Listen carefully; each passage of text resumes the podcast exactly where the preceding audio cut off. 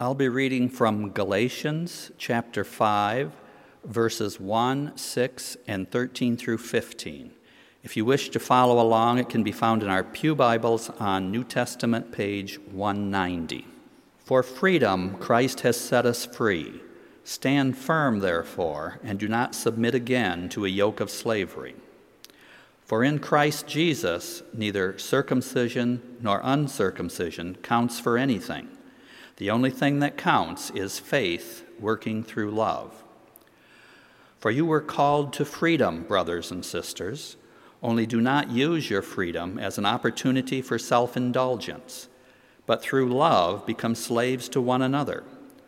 For the whole law is summed up in a single commandment you shall love your neighbor as yourself. If, however, you bite and devour one another, Take care that you are not consumed by one another. Well, last Sunday we started a new series called Growing Up, where we are walking with the Apostle Paul through Galatians 5, which has the famous fruit of the Spirit. And last week we talked about how the fruit of the Spirit are markers or indicators of a spiritual maturity, and that Paul wasn't just inviting us to do these things or don't do those things but was saying, Go get into the Spirit, live out, walk with God, and here are the kinds of things that will come out of you. And so we are starting into that list with love this week. And love is on my mind because I've just recently had to add a new name to I love you name. And it's a little bit hard with the second child versus the first child. You're, you're so used to seeing a baby and saying, for us, I love you, Gwen. Now you have a new child, the new name, and you keep messing up. Like, no, I love you, Jane, but I've never loved somebody named Jane before. And it takes a little bit of getting used to saying that phrase with a new name. And I was curious, I was wondering, what are people searching for? What are news stories about love in today's world? So I, I searched on Google, and a few of the top news stories of questions about love were, and I didn't make this up can fish feel emotional pain and love? Do our pets ever really love us, or do they just stick around for the food? And a relationship column when should I say I love you? And this person was trying to walk through all right, you're in a new relationship. You know, is it too soon? Should I say it yet? You know, and, and you're thinking, like, I feel it. Should I say it? Should I hold off? Or maybe worse, you've been in a relationship for a while and you're like, I don't feel it yet. uh, maybe I'm in some trouble here. Um, but when do I say it? Is it a week into a relationship? Is it a month into a relationship? Is it a few months? When should I say, I love you? And Paul invites us today to think about when we love and how to love. And so I want to start us out talking today about how prominent love is, not only in Paul, but also in the New Testament. But Paul, especially, wants to talk about love. Um, yes, it's the first fruit that we're going to talk about, um, but also in 1 Corinthians 13, remember the great love passage? He has a list at the end, and love gets the kind of closing word instead of the first word faith, hope, and love, but the greatest of these is love. Paul, in our text today, says that the whole law, all of God's covenant, like the Bible that He has, all of that law is summed up in a single commandment you shall love your neighbor as yourself. And in the Jewish tradition, they kind of number all of those commandments as 613 commandments, and they say, hey, just one, can you love? And if you love, you'll follow the rest of the commandments. And Paul, in our, in our text today, says the only thing that counts is faith working through love. So Paul cares a lot about love, and there's more, but we get the illustration. Paul thinks love is central. And so Paul invites us today, and way back then, into a decision time. Remember, it's not about just do love or don't do love. But the invitation is walk in the Spirit or pursue the flesh. Back to last week's message. And here that looks like live out your faith working through love, or just submit back to the life of the do's and don'ts of the law? Which path will you choose? The spirit or the flesh? Paul frames it this way For in Christ, neither circumcision nor uncircumcision counts for anything. I'm going to pause because that's outlandish to be saying when Paul's saying it. The sign of the covenant, that God is, our peop- is you know, the God of our people, that sign doesn't matter at all. It counts as nothing. The only thing that counts is faith working through love. So, Paul has set up for us two different kinds of pursuits a pursuit of these outward signs that look like nothing, and the only true pursuit of love. So, we're going to spend some time on that pursuit of nothing. I think what's tragic about this pursuit is Paul is saying, you're going to go through all of these signs and you're going to go through all these laws and these do's and don'ts, but there's no reward there. There's no prize at the end. You're picking up the dull shovel and going into the middle of the hard land and digging, and next thing you know, it's rock and there's nothing. And you just keep chipping away at the rock, and there's no reward for you, but you keep into this never ending pain and struggle just for nothing.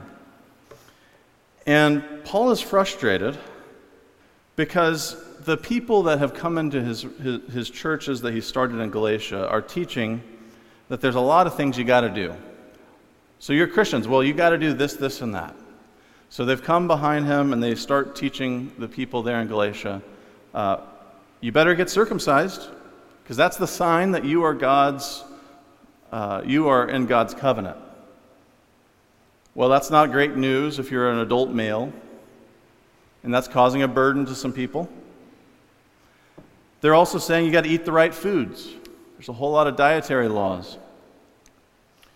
Not only eat the right foods, avoid the wrong ones. And you better avoid that cheeseburger after the service today. You got to make sure to observe the right holidays. And not just observe them of like, oh, well, I'll take the day off, but some of those holidays are pilgrimages. Better get your stuff together, be able to travel, get your tents ready. You got to purchase the right animals or the right grains. You got to get the right stuff to celebrate appropriately. And we haven't even started on wait, is Sabbath Saturday? Why are we gathering on Sunday? There's all sorts of religious pursuing uh, of, the, of the old covenant that Paul is dealing with. What about wearing the right clothes? Anybody here wearing some mixed fabrics? Already broke the law today. Paul is so frustrated because this people who have started out in faith and who had this vibrant, loving faith have exchanged that faith for pursuing all of this other stuff that just distracts, that there's no reward in, that you can't ever live up to. And they've given it all away for nothing. And we make our own lists. I'll just name some old lists. Uh, maybe you've heard someone say, don't you dare play cards, you're gambling. Or a good Christian, you're going to go dancing. You don't know what that's going to lead to. You're going to drink that with your meal. There's plenty of Christian do's and don'ts that get tagged along of what is it to be a good, upstanding Christian, the markers of the faith. And Paul says that all of those pursuits of the flesh have no reward, have no value if they're done without love. Here's the famous part of 1 Corinthians 13 If I speak in the tongues of mortals and angels, but do not have love, I am a noisy gong or a clanging cymbal. Anybody have somebody learn the drums next door? If I have prophetic powers and understand all mysteries and all knowledge, and if I have all faith, those are all great things. So as to remove mountains, but do not have love, I am nothing. If I give away all of my possessions, if I hand over my body just so that I may, may boast, but I don't have love, I gain nothing. So for Paul, even having really good things, even pursuing these good behaviors, this good life, if love's not there, what's the point? Not only is it a pursuit of nothing, but it ends very badly. Paul says in our passage, If however you bite and devour one another, take care you are not consumed by one another. You start going the other path, and the do's and the don'ts end up in critiques and fights and arguments, and the next thing you know, when love is absent, pain and harm come welling up. And that, that devouring, that pain is real in Galatia. And that's why Paul's frustrated. And I spared Steve of having to, to read this verse out loud in our setting because it's tough to read out loud. But Paul's going to say some harsh things, some things that people wouldn't say are ways to talk in church. Um, he's frustrated because these people who are free are being enslaved again. And this is kind of being highlighted by the idea of you must be circumcised to be a Christian. And so Paul says, "Oh great, you teachers, if that's what you want to teach, Galatians 5:12, I wish those who unsettle you would castrate themselves. You want to circumcise to cut around, just cut it off. Thus says the holy word of God. That's not a happy person. Paul is, is deeply upset and moved because the people he cared for are being pushed away from the faith that set them free back into something that will never be rewarding, something that will never uh, satisfy, and the pursuit of the flesh that ends in, no- in nothing. It'd be nice to follow up with Paul. Hey, would you still say that? Is that okay? Should I have said that? But I think there's a rule in Scripture that we tend to see that's unspoken that the people who are causing harm to the vulnerable, they're the ones who get the harshest statements. Whether it's Paul here or it's Jesus saying, hey, you hypocrites. He's talking to people who are putting heavy burdens on those who are already broken, those who are already poor, those who already have nothing. And that's who get the brunt of this frustration. In a world that is broken, we can lovingly proclaim freedom, but how often do we choose the pursuit of flesh? How often do we bicker about whether their life decisions cause them to have a little bit less money in their bank account or, or whether they're dressed the way I want them to, or whether they like the shows I like, or they like the music I like, or, or they have the same political views I have. As we bicker about each other and hold each other to standards, never mind standards we don't even live up to, we devour one another on the wrong path. Every time we enslave our brother or sister, we have chosen that flesh path, the pursuit of nothing. But I don't know about you, but I'm thankful there's another path, because that would end in a very sad word. But That's sadly the world we live in most frequently, I think, but there's another path, one rooted in love and freedom in Christ. For God so loved the world even though sometimes that message gets shouted like hate at people. But God loved the world and sent his Son. And Paul mentions that our freedom is not just freedom for the sake of freedom, but don't use it for the opportunity of self indulgence. Choose to live out that freedom the way God intends. I love uh, part of the reason we read verse 1 today about for freedom Christ has set us free, stand firm, and don't submit again to a yoke of slavery. I thought that was important because in our passage it says, uh, brothers and sisters, through love become slaves to one another. And I don't think we understand what he's saying about saying be slaves to one another if we don't hear what he's already said not to be a slave to. Don't be a slave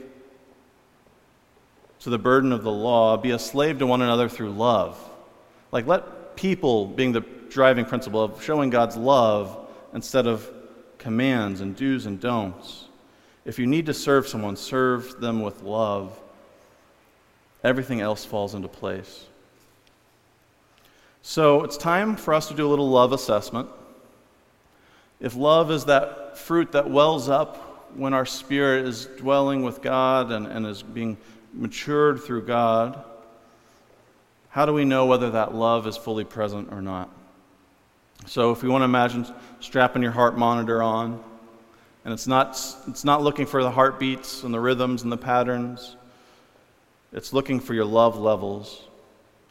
How loving do you consider yourself today? I want to read from Luke chapter 6. If you love those who love you, what credit is that to you? For even sinners love those who love them.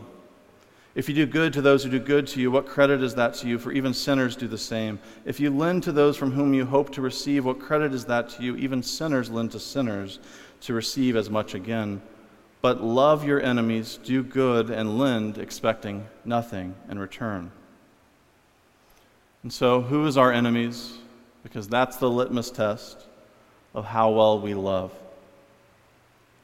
How well do we love? Let's start easy.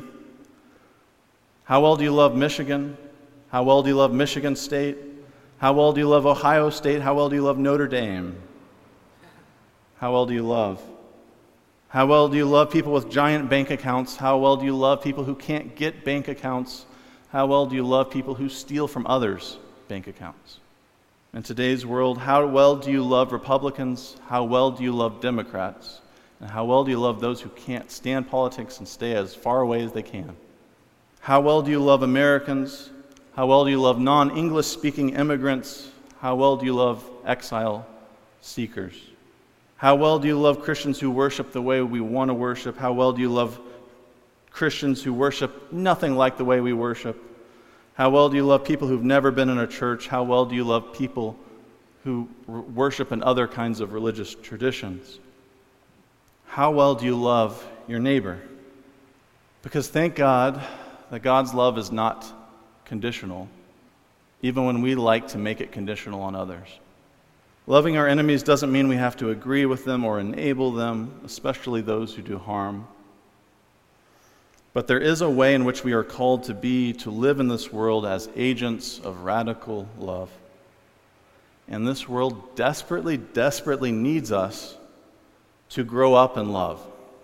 Think about how many people in your own life, either people you've seen, people you've seen in your digital life, on your Facebook walls, who seem to live more and more out of anger and hate and less and less out of love. I struggle with uh, how exactly to talk about this, but it's one thing for a person to have a perspective, and it's another thing when a church fails, I think, to love. It's one thing for a, a person to let us down, but we don't want to see the church fail to love. And regardless of where you are in this uh, political conversation, for a Virginia church to post a sign that says, America, love or leave it, I think falls short of where the church is called to be. Because we're called to love our neighbors, not to exile them. And I think too often, when things get tough and we disagree, we want to kick people out, we want to leave, we want to be apart. But how do we actually love? And it's not something you get to choose and just kind of decide in the moment, I'm going to now be a loving person. It's a long process of sitting in prayer and sitting in worship, sitting with God, and saying, God, I know there are some people I still struggle to love. Help me to love them. Because no matter what our disagreement is, we should be people who handle ourselves with love at the foremost. Do people see God's love in your life? Because faith working through love Paul says, is all that matters. Does your family see God's love in your life? Your children, your spouses, your siblings, your cousins, whoever that is? Do your coworkers see God's love in your life? Your boss, your direct reports, your least favorite person in the office? Does your church family see God's love in your life? The ones you sit by in service, the ones who you go to small group or Sunday school class or book studies with? the ones who don't worship with you, the ones who think church should go in different ways than you? Do the everyday strangers of this world who, whose lives pass by us, even without exchanging names, do they see the love of God growing up in you? Because that is the sign of the Spirit at work. And it's the humbling reminder that there's still more work for the Spirit to do in us. And so I don't care as much about the quibbles of what's the best way to express my Christian faith as much as I care about whether we're doing so in love. Because if love is absent, we're failing at everything else, it doesn't matter. Is love present? Because people's lives are at stake. People, people struggle with their own, like, loving themselves. They struggle with being felt like that they're loved. And it's up to God and the world and our partnership as the church to show people that they are loved. And yet, too often, we fall short of that. Do you see anyone trying to devour someone? Do you see yourself trying to devour someone? Love isn't present there, and that's both sad and alarming. But there's good news that love is fundamental, that love is essential, that you are loved, that the God of all loves even you, even on your hateful day, even on your worst day, you are loved. And so we have to choose do we let the God, the God of the universe cultivate the garden in us that grows up into the fruit like love? So, to return to that kind of fun relationship article, how long should I wait to tell someone I love them? If you're waiting, it's too long. The answer is yes. You are loved. You are loved. You are loved. Be wasteful with your overflowing love, because that that's what we are called to do. If your well of love is running dry this morning, go back to God humbly in prayer, the one who can bring out love and all. Would you pray with me? Lord, we have all entered into your presence struggling to love someone. Lord, I ask that you would be gracious and kind in your cultivating of us. Lord, be merciful where we have fallen short, as you always are. Lord, bring up love out of our midst in every aspect of our life. Lord, I pray that this, this church, that, this every, that every person in the space, that everyone who listens to this message, that everyone that our church comes in contact might be seen in their, in their everyday life as, wow, how does that person love so well? Lord, I just am grateful in this moment for how much you love us. And I pray that you would help us to be able to rest in that love today. It's in your name that we pray. Amen.